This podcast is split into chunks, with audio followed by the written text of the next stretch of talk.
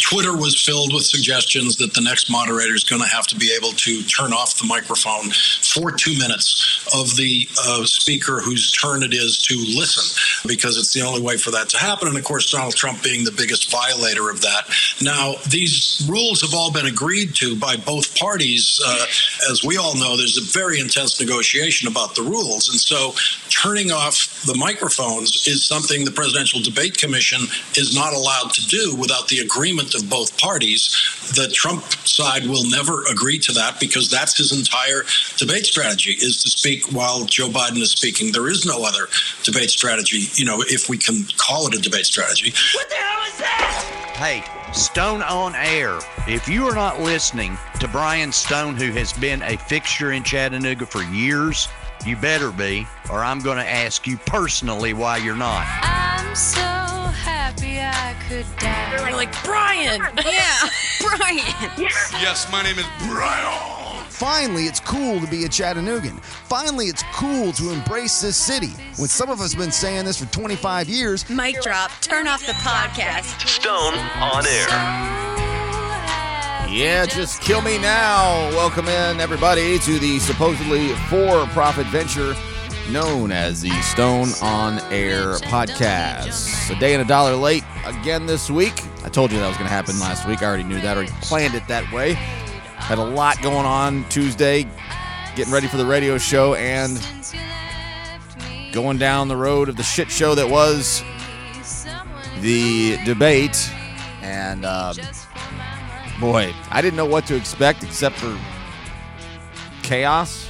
And that's that's what we got. Um, I'm going to have a show today full of audio, audio everywhere, just firing off left and right. Um, I don't know if you guys like that or not. Um, I love it. I have fun with it. It's um, it's a it's it's it's weird because it's a lot of hard hard work, like just time intensive but it makes the show itself when I go to, you know, hit go like I'm doing right now, it makes it so so easy and the stress just melts away. When I sit down and it's just me just flying solo for the hour with maybe just a, a, a audio bit or two, it just feels like I don't know. I, I get overwhelmed with the thought. I don't, I don't think I can actually pull this off again. How many times can I do this? Is the way I kind of talk myself, you know, self self deprecation, I guess. And um, but when I put all the time in and put all this audio out there, it freeing and it's it's kind of liberating. It makes me feel good. It makes me excited to do the show. So, I, but I don't know. Maybe maybe everybody doesn't like it as much as I do. I, I, it's a it's an experiment. It's a, still a four and a half or however long year experiment. The Stone on Air podcast. A lot of the stuff I've used on the radio station too, as well. It actually works very well to kind of cross promote them over. And uh, I know most people are not listening to the radio, and um, most people are not listening to the podcast either. But you kind of splice them together.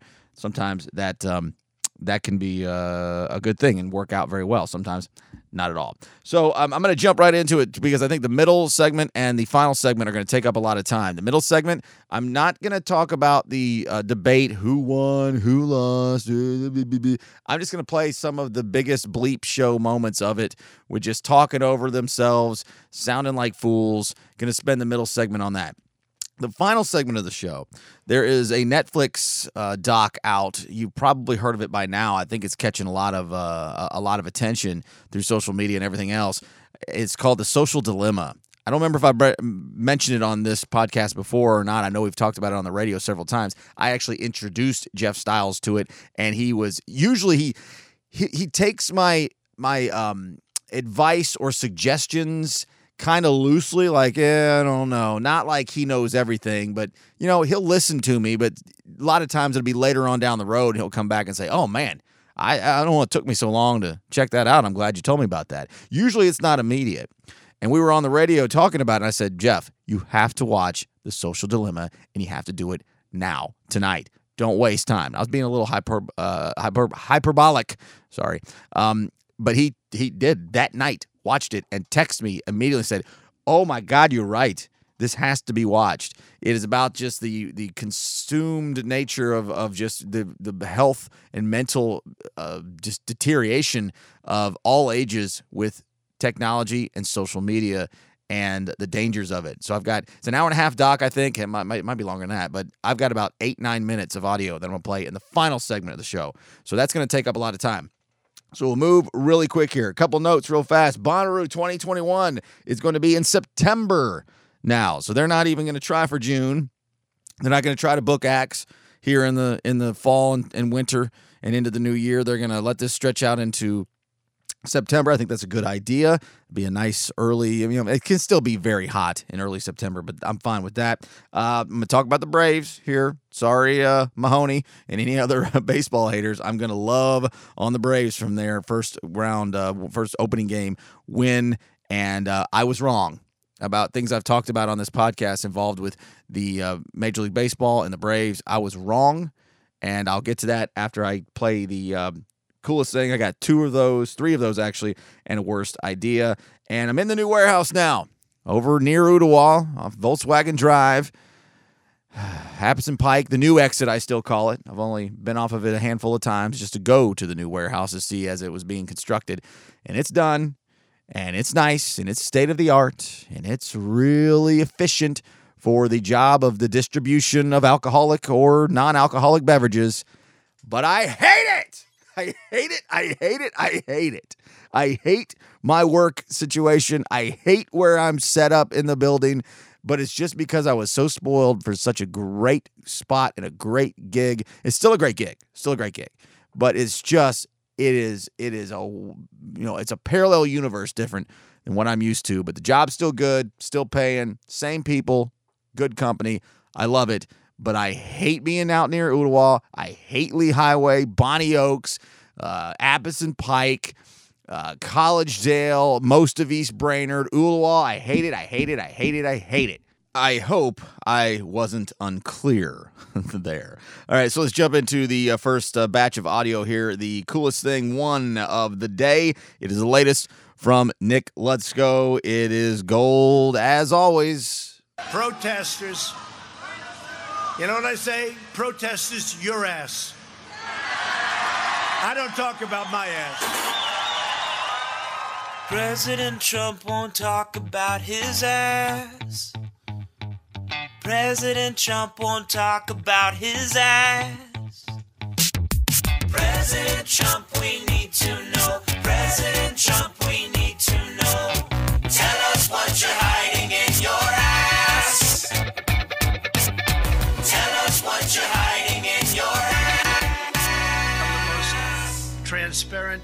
President, probably in the history of this country. President Trump, we need to know. President Trump, we need to know. President Trump, we need to know. President Trump, we need to know.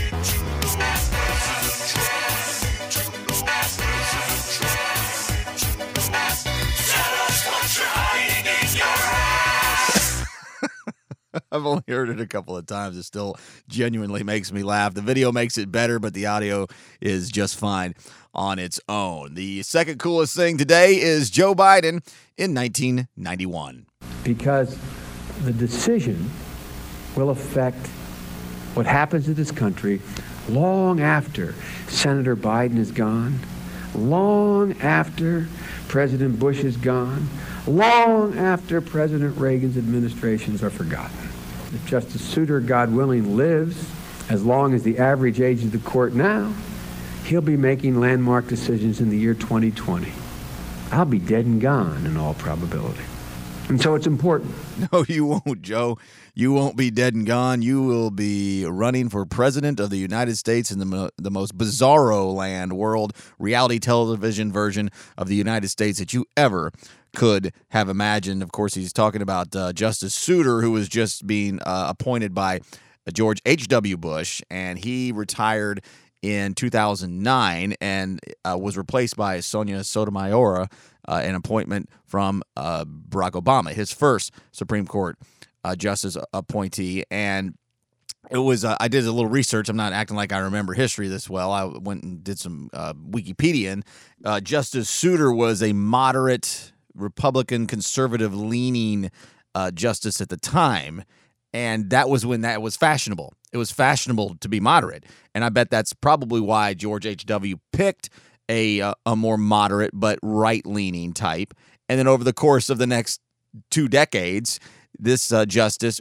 leaned more left, and uh, it kind of went against what the, the the the reasoning and the and the and the the motivation to to appoint that judge. I don't think those kinds of things are going to happen in this day and age. But that's I'm guessing he was asked as he was 70 something years old. Hey, can you step down so we can appoint a, another woman?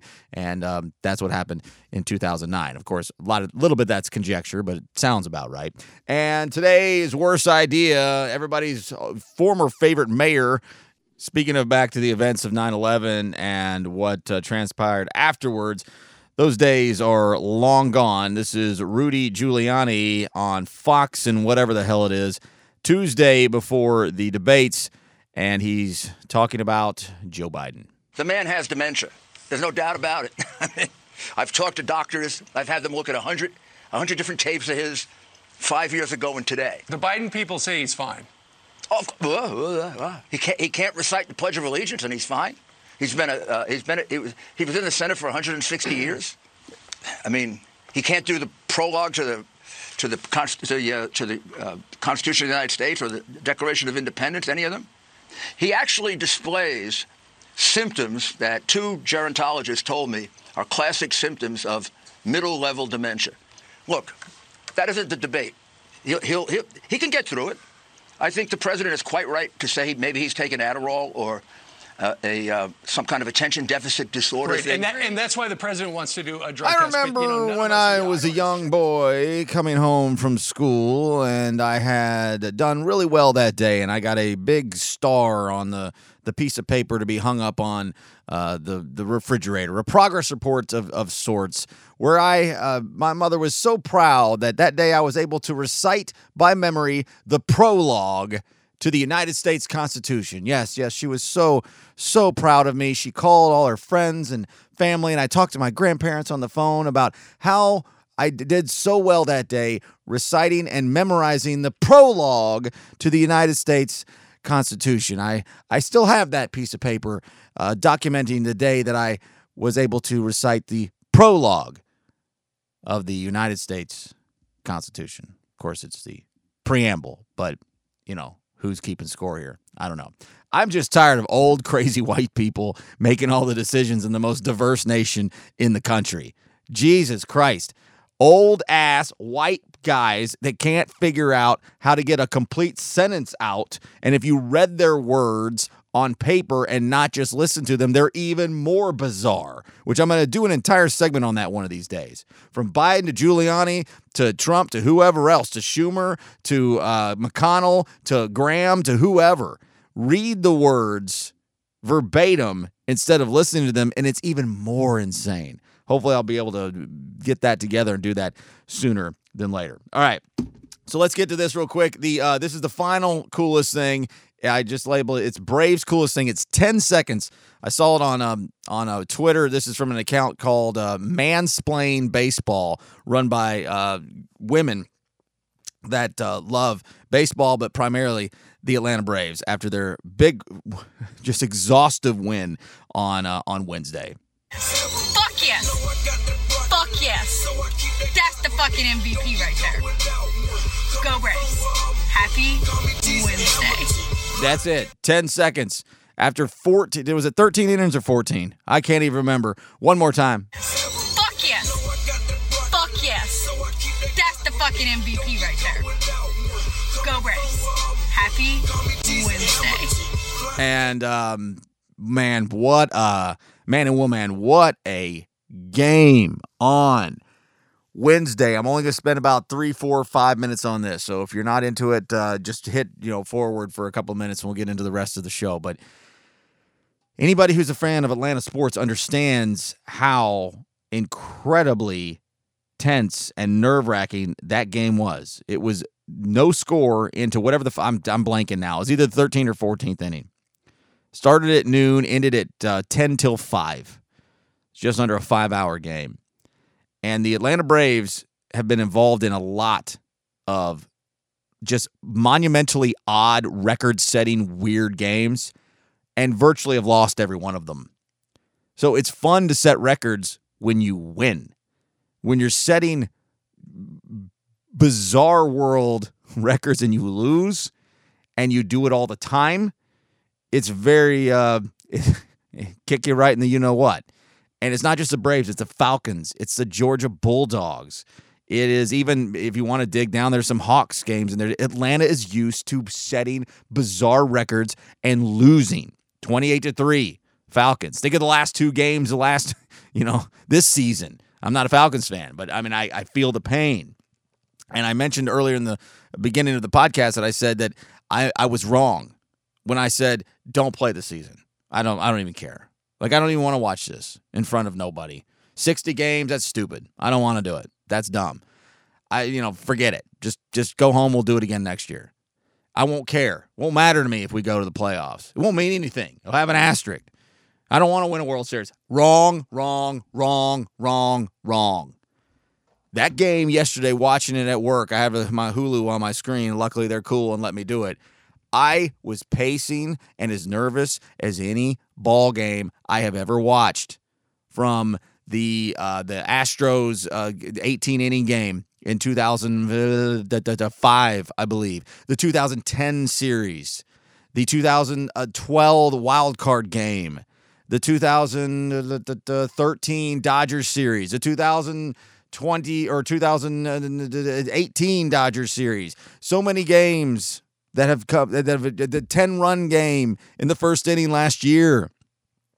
So many times we're playing these bizarre games that nobody's ever done that sets all these records and we lose every one of them.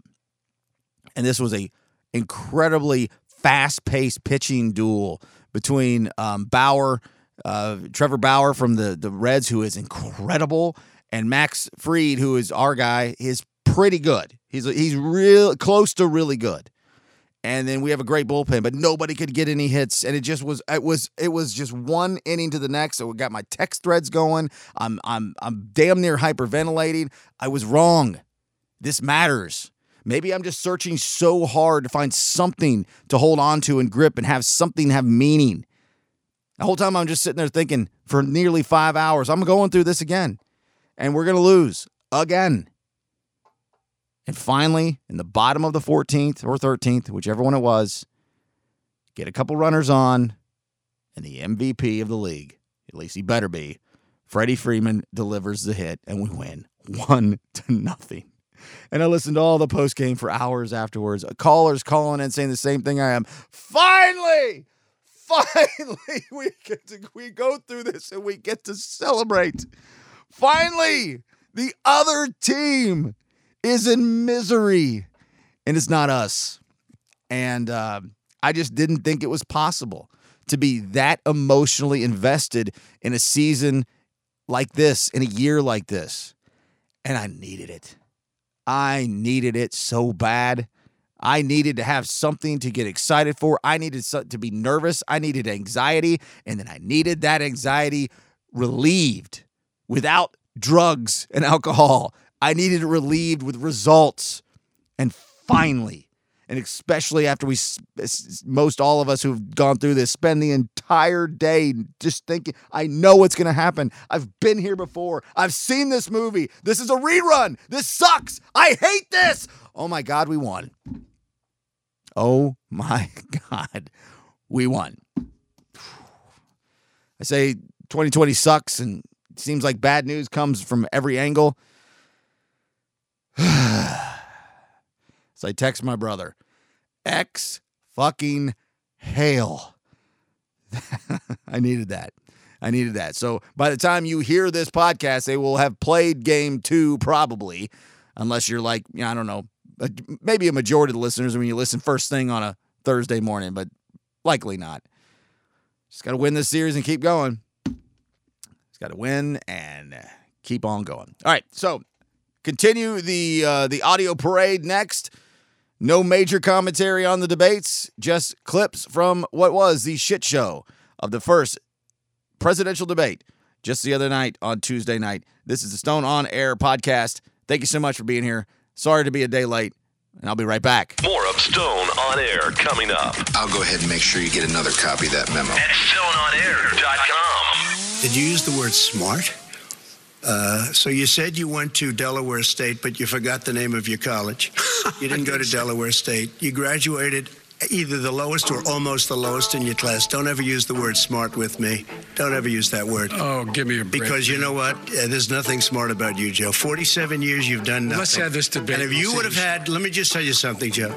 Well, he's just shush for a minute. Tell it to Nancy no. Pelosi and, And Schumer, by the Brian way, Chuck. Nancy Pelosi and Schumer, they have a plan.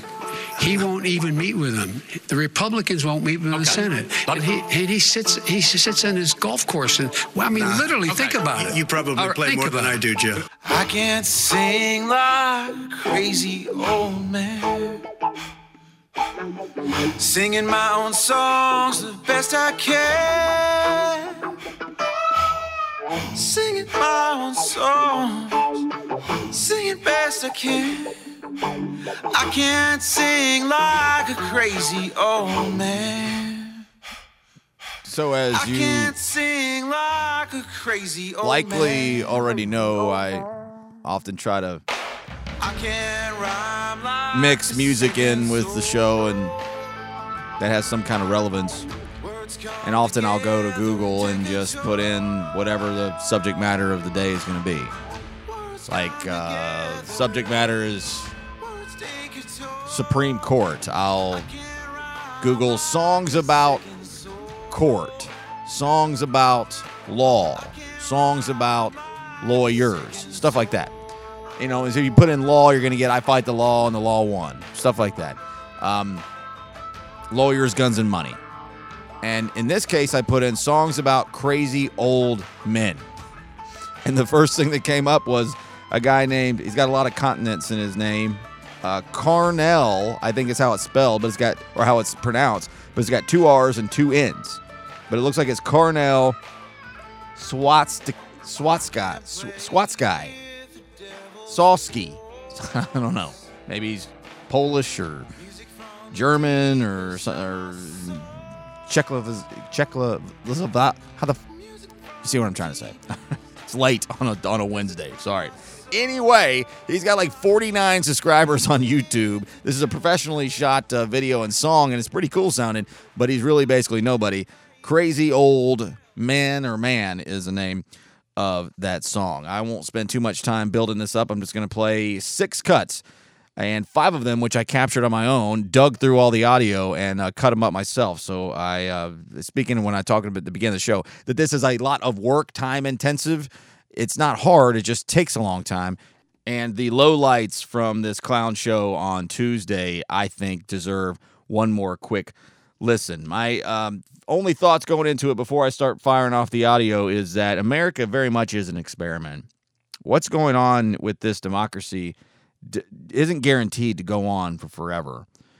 I, I have a lot of confidence that it probably will, but in the grand scheme of the history of this, you know, ball of uh, uh, that we call Earth that's been flying around the sun for millions of years, tens of thousands of years, two thousand years, depending on what your belief system is, a long time on any scale. Those are all long periods of time.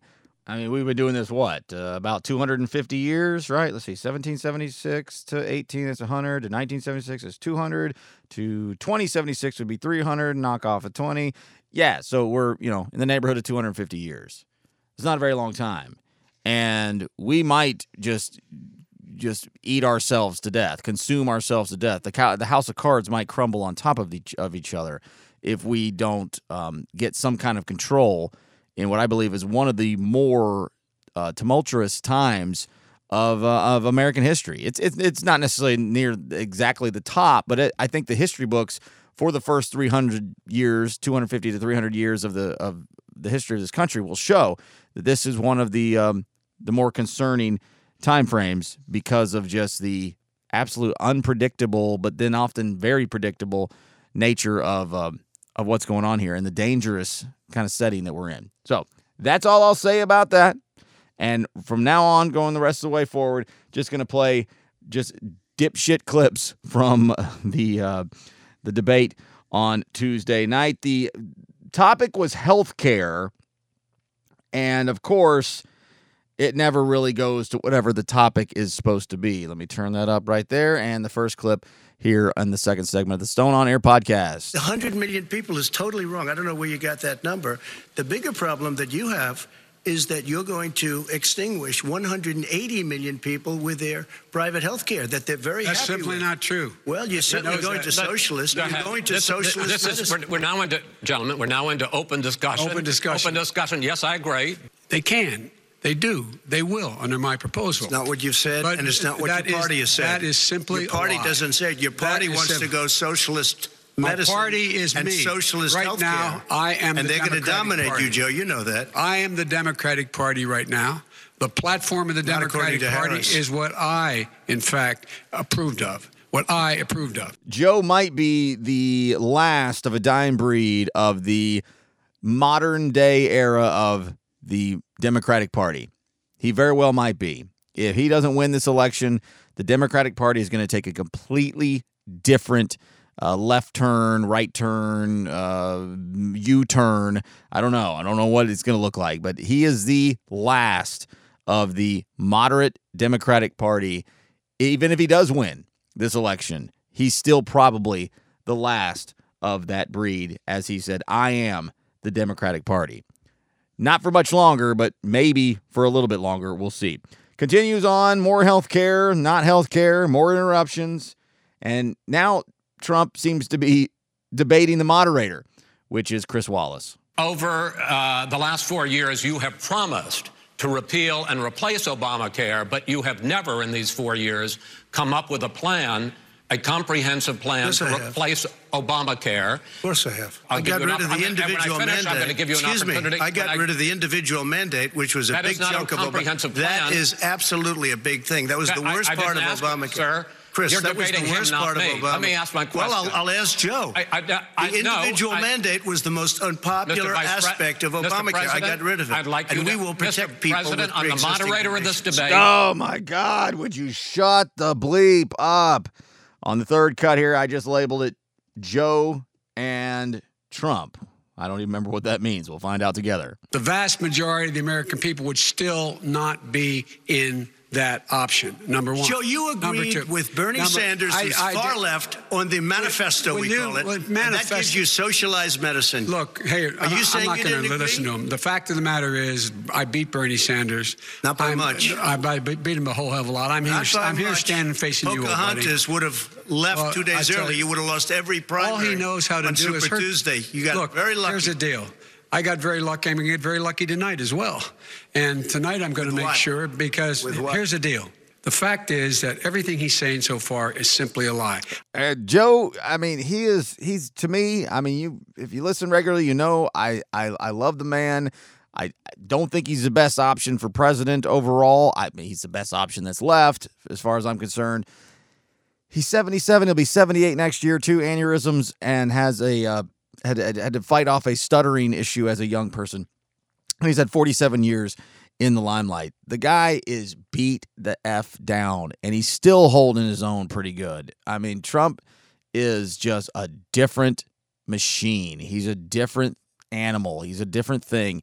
And no, is is is Biden out there killing it? No, no, no, he absolutely isn't. But he's not looking like a fool, at least so far. Anyway, there's still plenty of time for that to change. Let's see. On the uh, fourth cut here, it says, oh, I just labeled it Trump calls Joe dumb. Joe calls Trump a liar. I'm not here to call out his lies. Everybody knows he's a liar. But you I just agree- want to make Joe, sure. Joe, you're the I, liar. I, I, I want to make sure. graduated last in your class, I- not first in your I- class.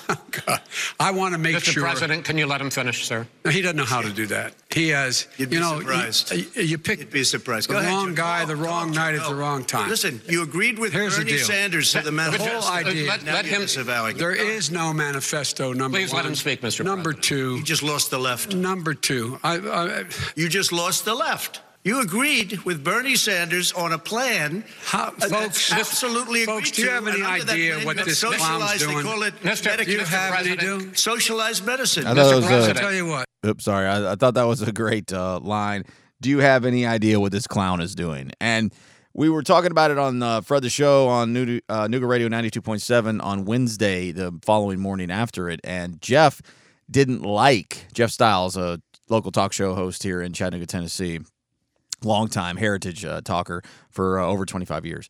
In case you happen to be one of the thousands of people outside of the city of Chattanooga that listen, um, he was he was disappointed in Joe going in some of the the the roads where he would say he's a clown, uh, you're a liar. What do you can you see what this guy's doing? He can't. You know, he was kind of they were kind of low, like middle low jabs. I thought they were great. I think I don't think you need to stoop. It's not the you know they go low, we go high. They go low, we go middle ground. I would love there just to be kind of like, hey, are y'all are we all in the same room? Are, th- are these cameras shooting the same thing? Is this is this microphone on? Can we all see and hear what this this buffoon is doing? Uh, Next topic, next question. What else you got? I wouldn't mind some more of that, but I I guess to a traditionalist that would not be the way to go. But we are not in a traditional election campaign, and certainly not a traditional presidential debate. I have two more for you. This is the last one I put together for you, and then I got one mashup from the cable news networks. This is uh, the topic is supposed to be the Supreme Court. Let's see. I need track five. Sorry, where is it? There it is. You're in voting now. Vote and let your senators know how you strongly you feel. court? Let vote now. gonna pack the Make court? sure you, in fact, let people know He doesn't you're a senator. I'm not going to answer the question Why because answer that because question? the You question is the question Supreme is Court justice, the radical question- left. Will you Who shut is up, on, man? Listen, who is on your list, Joe? This Who's is on your so- list? All right, Gentlemen, is- I think This we've is ended so this. He's going to pack the court. We have and en- he's no, not no. going to give a list. We have ended this segment. We're going to move on to the second segment. That was really a pro- productive segment, wasn't it? yes, I love. Would you shut up, man? And uh, that was a really productive segment, wasn't it? The few little lines Joe got in there um, were pretty good. Trump dominated the night. Obviously, he that's what he does. He's a reality television star. He's a center of attention. He's good at what he does. And his uh, rebel rousing uh, fan base, the MAGA types, MAGA types, eat it up, and they absolutely love it. And um, that's the opposite on the other side with the Democrats. That Joe is not rallying to the uh, to the radicals, to the to the super base, to the to the people who um, who really generally don't want to be president anyway. Like as I mentioned, the Democratic Party is falling apart at the seams, but many of them are getting scared, just scared enough to know that you know they'll say it through the primaries and they'll say it on their Twitter and they'll say it on their Facebook and they'll scream out loud, "I I won't do this. I'm never gonna vote for this guy. I'll vote third. Oh Jesus, it's getting close. Uh, okay, I'll go ahead and vote for him now because that's what most dumb assholes walking around do. The final clip I have is a uh, mashup that I found from uh, a couple different cable news networks. It's about a minute long. This is the same man It's who all told set you up. by Easter this would be gone away. By the warm weather, it'd be gone. Miraculous, like a miracle. And by the way, maybe you could inject some bleach in your arm, and that would take care of it. Are you willing tonight to condemn white supremacists and militia groups and to say that they need to stand down and not add to the violence in a number of these cities, as we saw in Kenosha and as we've seen in Portland? Sure, Are you I'm willing prepared to, to, do specifically that. But Do it. Well, I go would ahead, say sir. I would say almost everything I see is from the left wing, not from the right wing. So what are you- what If are you- what are you saying? I'm, I'm willing to do anything. I want to see Well, peace. then do it, sir. Say it. Do it. Say it. Do you want to call him? What do you want to call him? Give me a name. Give me a White name. Supremacists What and would right you like me to condemn? white Proud supremacists and right Proud militia. Boys, stand back and stand by. But I'll tell you what. I'll tell you what. Somebody's got to do something about Antifa and the left. I Just wear masks rallies. when needed. When needed, I wear masks. Okay, let me ask. I don't have. To, I don't wear masks like him. Every time you see him, he's got a mask. He could be speaking 200 feet away from it. He shows up with the biggest mask I've ever seen. No truth to the rumor that uh, there was "Your Mama's So Fat" jokes that came after that clip from Donald Trump, who is the president of the United States of America. And that is all I have to say about that at this point. Coming up next, there is a Netflix doc called The Social Dilemma. It is, I believe, required viewing for all, and I have nine or ten cuts from the uh, from the overall film, and it is fascinatingly terrifying. This is the Stone on Air podcast for the first day. It's the first of the month of October 2020. Hang tight. I'll be right back. Stone on Air will be right back. He's cool. StoneOnAir.com. created a world in which online connection has become primary, especially for younger generations. And yet, in that world, anytime two people connect, the only way it's financed is through a sneaky third person who's paying to manipulate those two people. So we've created an entire global generation of people who were raised within a context with the very meaning of communication, the very meaning of culture is manipulation. We've put deceit and sneakiness at the absolute center of everything we do.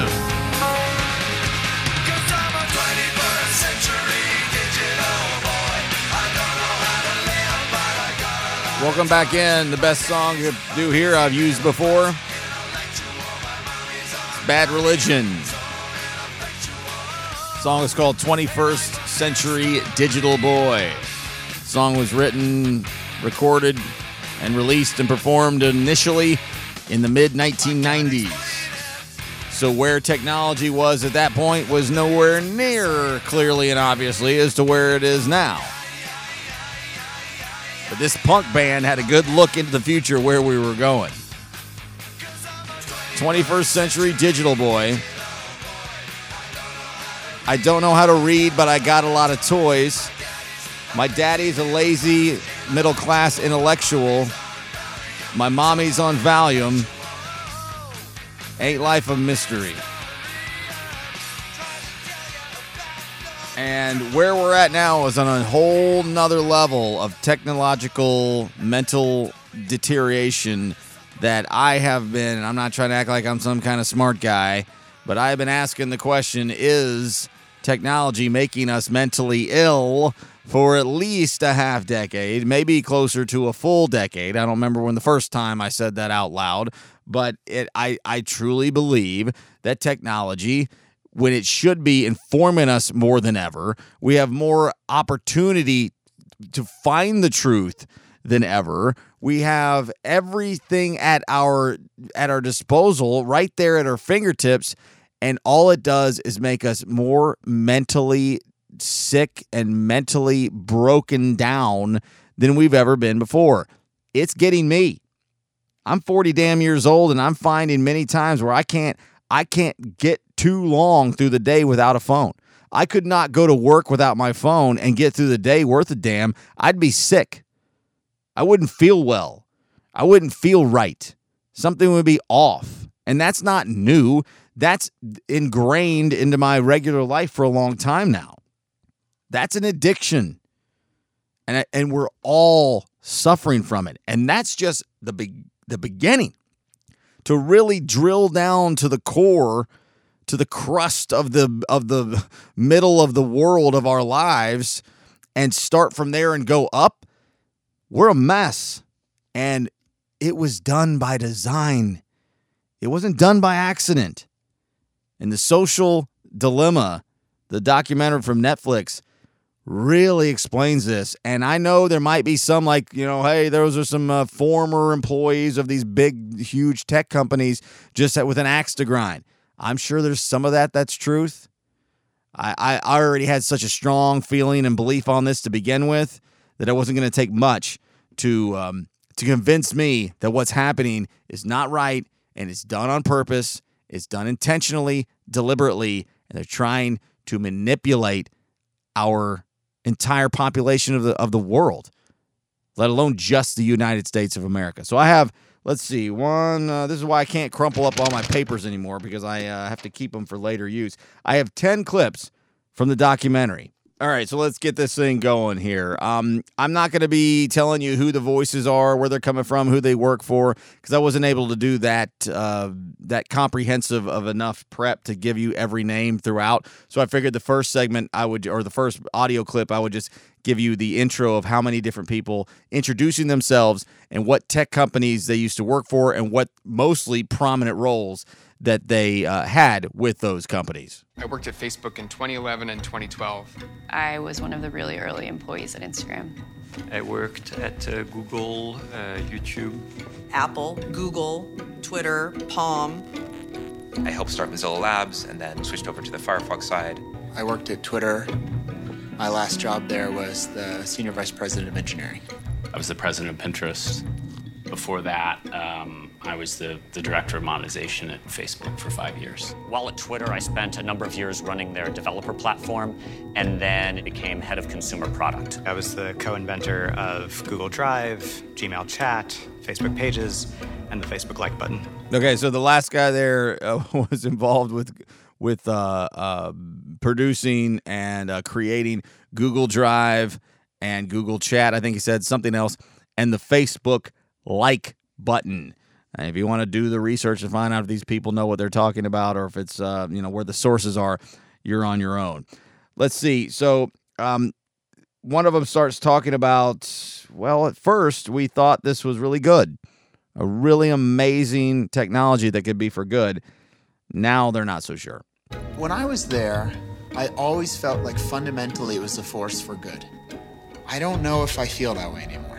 I left Google in June 2017 uh, due to ethical concerns, and, and not just at Google, but within the industry at large. I'm very concerned.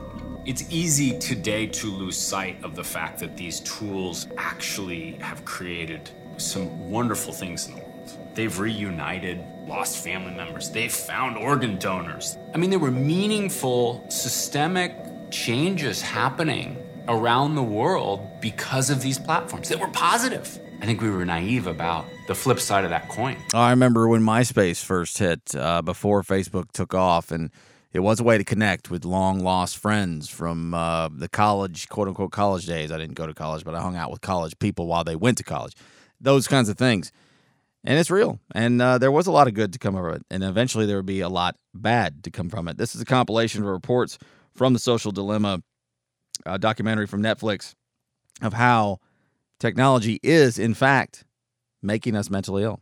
Despite facing mounting criticism, the so called big tech names are getting bigger. The entire tech industry is under a new level of scrutiny. And a new study sheds light on the link between mental health and social media use. Here to talk about the latest research is going on that gets no coverage at all.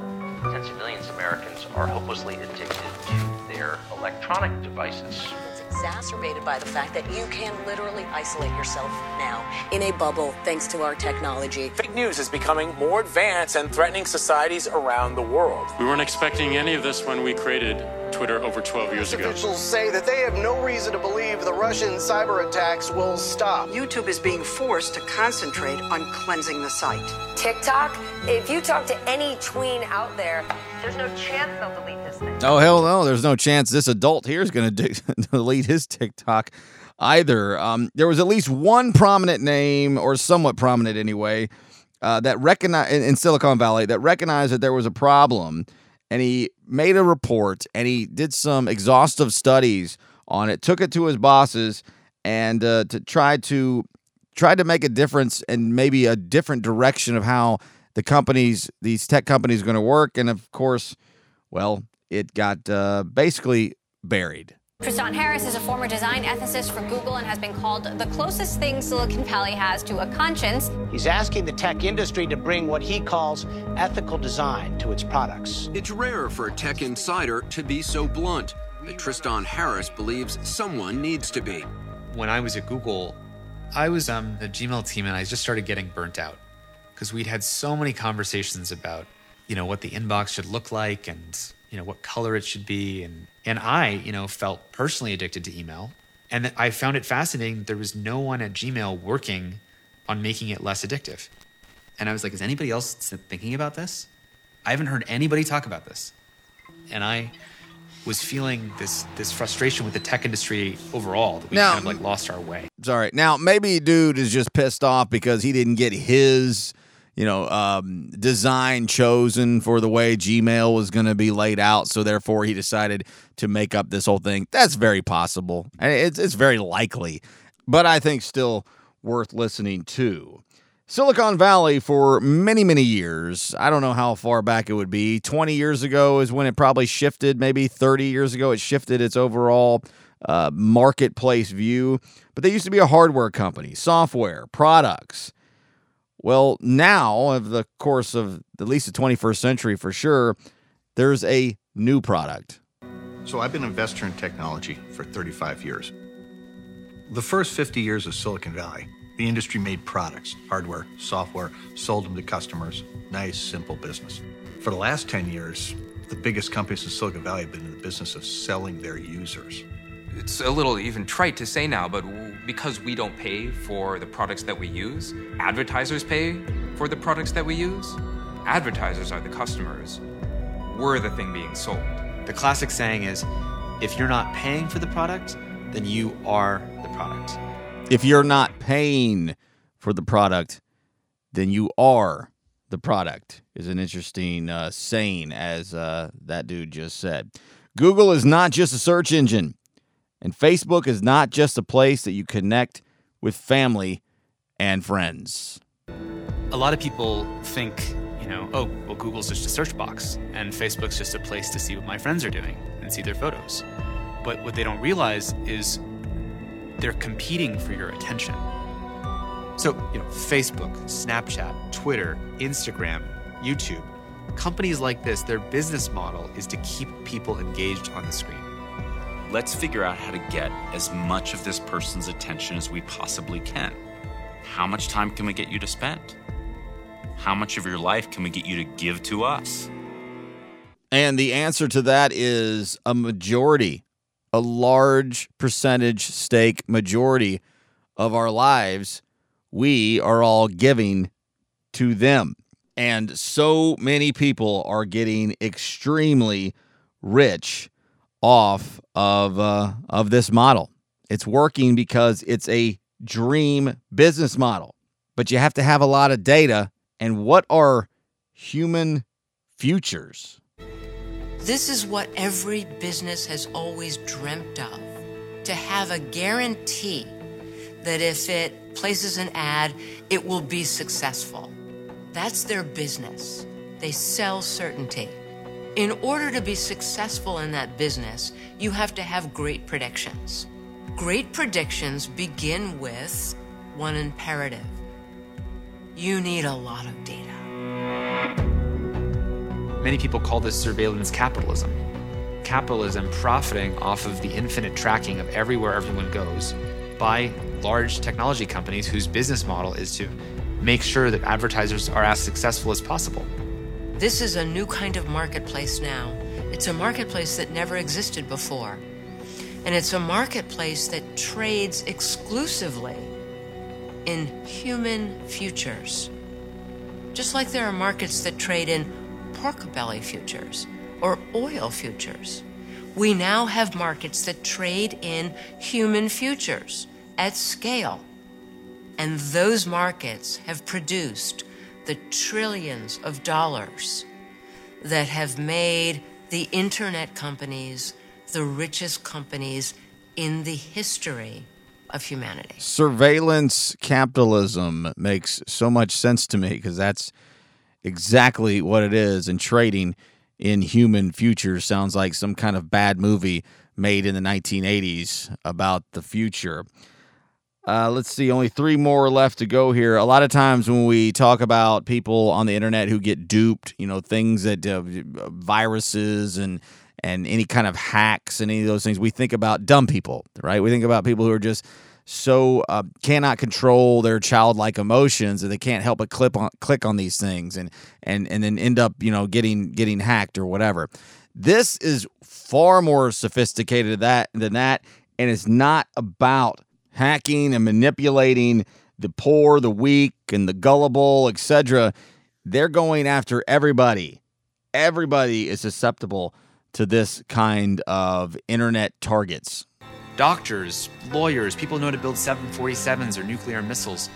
They don't know more about how their own mind is vulnerable. That's a separate discipline. And it's a discipline that applies to all human beings. From that perspective, you can have a very different understanding of what technology is doing. When I was at the Stanford Persuasive Technology Lab, this is what we learned.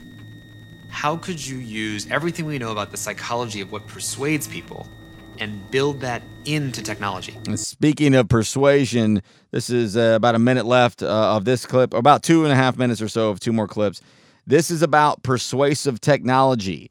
This is about modifying behavior. Persuasive technology is just sort of design intentionally applied to the extreme, where we really want to modify someone's behavior. We want them to take this action. We want them to keep doing this with their finger.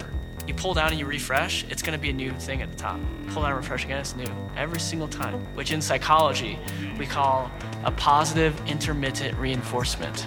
So you don't know when you're going to get it, and you don't know if you're going to get something, which operates just like the slot machines in Vegas. It's not enough that you use the product consciously. I want to dig down deeper into the brainstem and implant inside of you an unconscious habit so that you are being programmed at a deeper level. You don't even realize it. Every time you, you see it there on the counter and you just look at it, and you know if you reach over it just it just might have something for you and so you play that slot machine to see what you got right that's not by accident that's a design technique And every single time you go to pick it up, it's going to quote unquote have something for you. Something new, something you haven't seen, or at least that's that's the goal. It might not be new, but something that is different than what you saw the last time. And the endorphins and the adrenaline runs, and it's like it's like it's, it's old school, like what twenty years ago when you got a piece of mail, you know, in your mailbox, you got excited about it. I remember I got stuff in the mail uh, whenever it was, you know, 25 years ago, maybe from a sports team I might have uh, sent a letter to or a family member, maybe, I don't know. And I'd get so excited. And my mom, my mom would regularly say, uh, getting the mail sucks. And she didn't word it like this exactly, but because when I go get the mail, all I get is bills. And when I would get something in the mail, I just got so excited. Same concept. Final uh, clip here, and they'll wrap up the show. This is basically stuff we already know. I guess my question is does anybody care? I don't know.